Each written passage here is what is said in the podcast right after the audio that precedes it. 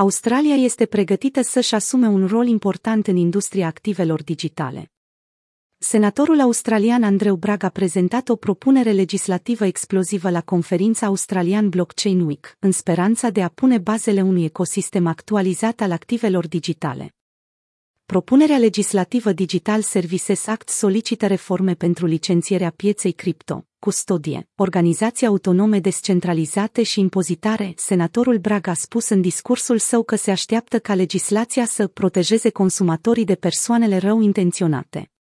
Senatorul a evidențiat, de asemenea, patru piloni principali care ghidează DSEA, va fi neutru din punct de vedere tehnologic, va avea principii ample și flexibile, va fi reglementat de un ministru mai degrabă decât o agenție birocratică și va folosi resurse și personal guvernamental. În opinia sa, acest ghid va arăta că țara este pregătită să-și asume un rol important în industria criptomonedelor. Senatorul a abordat și problema DAO, îndemnând diferite ramuri guvernamentale să le ia în serios.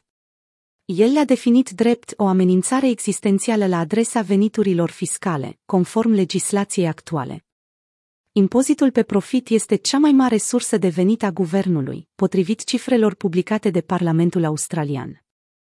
Cu toate acestea, DAO nu sunt impozitate ca companii. În acest sens, senatorul Brag a spus că, dacă tot mai multe organizații ar deveni DAO, dependența țării sale de impozitul pe profit ar deveni nesustenabilă. Drept urmare, desea va îndruma guvernul să creeze un cadru de reglementare pentru DAO fără a-i modifica principiile de bază.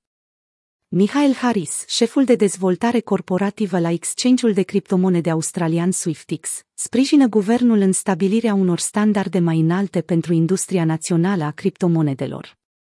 De fapt, un sondaj realizat de Finder a arătat că 22,9% dintre australienii chestionați în perioada octombrie-decembrie 2021 dețin criptomonede și a constatat că se află pe locul 3 din cele 27 de țări studiate.